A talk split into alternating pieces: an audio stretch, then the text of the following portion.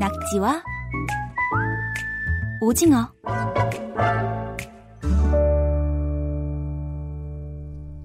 KBS 통일사용설명서 남과 북의 달라진 말과 글을 알아보는 시간이죠.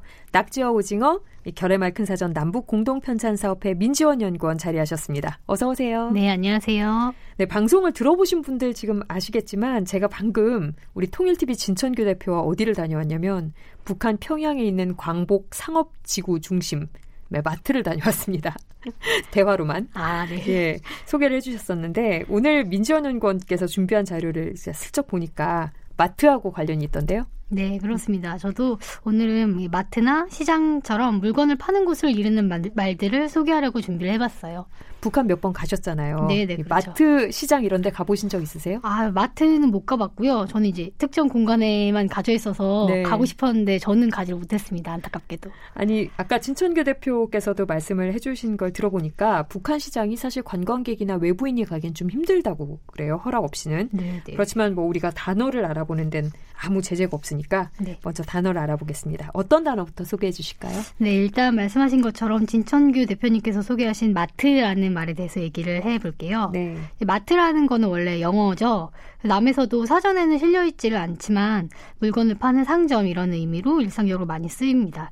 특히 이제 규모가 좀 큰 곳을 가리키는데 뭐 이응마트, 네. 뭐 L마트 예. 이런 것들을 보통 마트라고 하죠. 이거는 우리가 남에서 쓰는 용어. 그렇죠. 그렇죠? 이 남의 마트와 비슷한 곳으로 북에서는 직매점 또는 종합 종합 직매점이 있습니다. 직매점. 네. 예. 북에서는 이제 체제상 그 생활용품을 배급하는 것으로 알려져 있었는데요.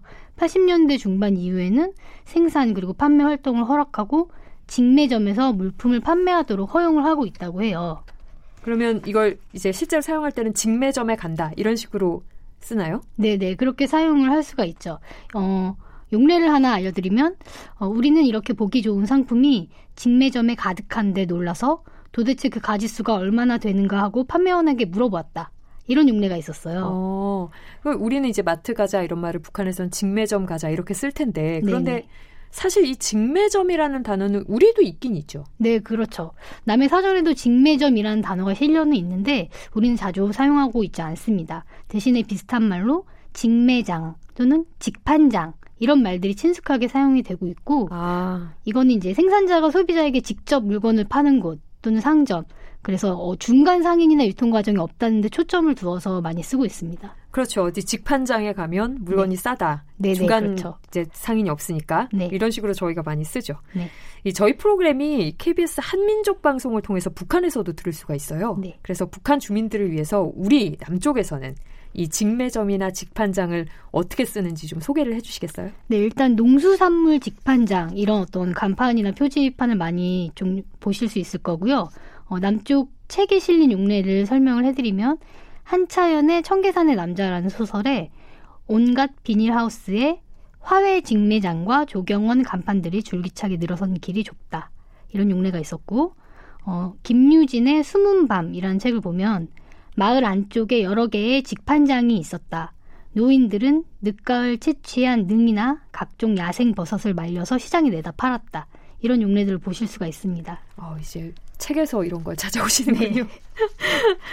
이 그런가 하면 이제 물건을 구입하는 장소로 저희가 이제 얘기했던 뭐 할인점 마트와 달리 우리는 재래 시장이 있잖아요. 네. 이 재래 시장에 해당하는 시장을 북에서는 뭐라고 하나요? 네.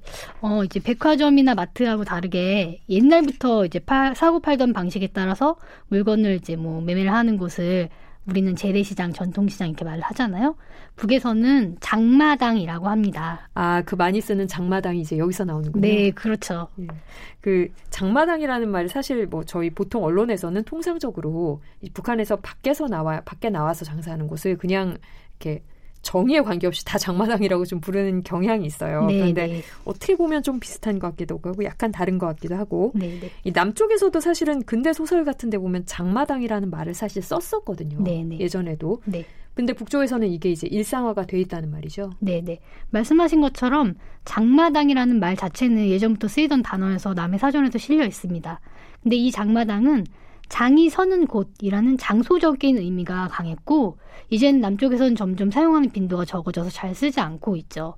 근데 북에서는 우리가 보통 말하는 일상적 의미의 시장을 이 장마당이란 말이 대체를 해서 많이 쓰이고 있는 것으로 보입니다. 어, 그럼 북쪽에서는 시장이라는 말보다 오히려 장마당이라는 단어가 훨씬 보편화가 돼 있겠네요. 네네. 이 혼용이 되어 쓰이고, 쓰이고 있는데 우리와 좀 다르게 장마당이 시장의 어떤 의미를 대체를 하고 있는 거죠. 음. 이 동시에 쓰인 용례를 하나 소개를 해주, 해드리면은 어, 차승철의 새싹이라는 북쪽 서적에 실린 용례가 있는데 우리 동무들이 직접 시장에 가지고 나갑니다. 원래는 소비 조합에 넘겨주어야겠지만 고등어값도 아직 받지 못한 거기 주기는 곤란해서 장마당에 어물전에다 맞돈을 받고 팝니다. 어. 이런 용례를 보면 이제 시장과 장마당이 섞여서 쓰이고 있어요. 네. 북한 책에서 어떻게 적혀 있는지까지 소개를 해주시니까 훨씬 더 이해가 잘 되는 것 같아요. 네, 네. 이 남과국의 말과 글 오늘 시장과 관련된 말과 글을 알아보고 있는데요. 저희가 이제 물건을 구입하는 방법으로 마트나 장마당에서 구입하기도 하지만 사실 길거리의 노점에서도 물건 많이 사잖아요. 네, 네. 관광객들은 사실 이런 노점을 더 좋아하더라고요. 신기한 물건도 많고 흔히 볼 수 없는 것들이 좀 있으니까 네. 노점이라는 단어 도 북한 사전에 있을까요? 네, 노점이 이제 말씀하신 것처럼 길에 물건을 버려서 버려놓고 장사하는 그런 작은 가게들 말하는데 북에서는 두음 법칙을 적용하지 않으니까 로점이라고 리을로 이제 쓰고 있죠. 로점. 네. 북에서는 이런 로점을 2012년 이후에 많이 허용을 하고 있는데 뭐 개인이 운영을 하고 뭐 건물이나 판매 방식, 그러니까 정해진 건물도 없고 판매 방식도 정해지지 않았고 파는 물건도 공산품부터 뭐 간단한 음식까지 아주 다양하다고 합니다.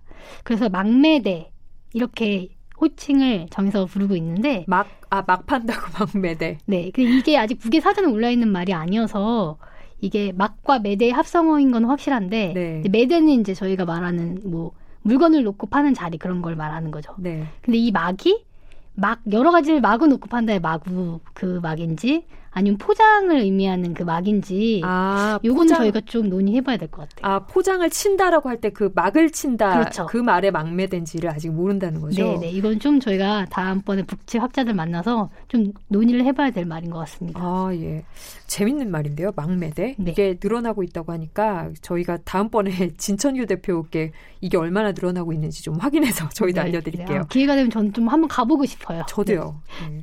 이 저희가 아까 앞에서 그 광복지구 상업 중심의 판매점을 소개할 때 사실 계산하는 방법에 대해서도 들어봤었거든요. 네. 이걸 북에서도 다 바코드를 찍어서 계산을 한대요. 아, 네네. 예, 이 바코드라는 단어에 대해서도 조사를 하셨다고요. 네네.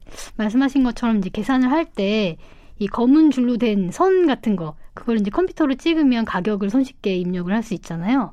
이렇게 상품 포장이나 꼬리표에 표시된 검고 흰 줄무늬를 바, 바코드라고 하는데요. 북에서는 이것을 띠부호라고 말을 합니다. 네.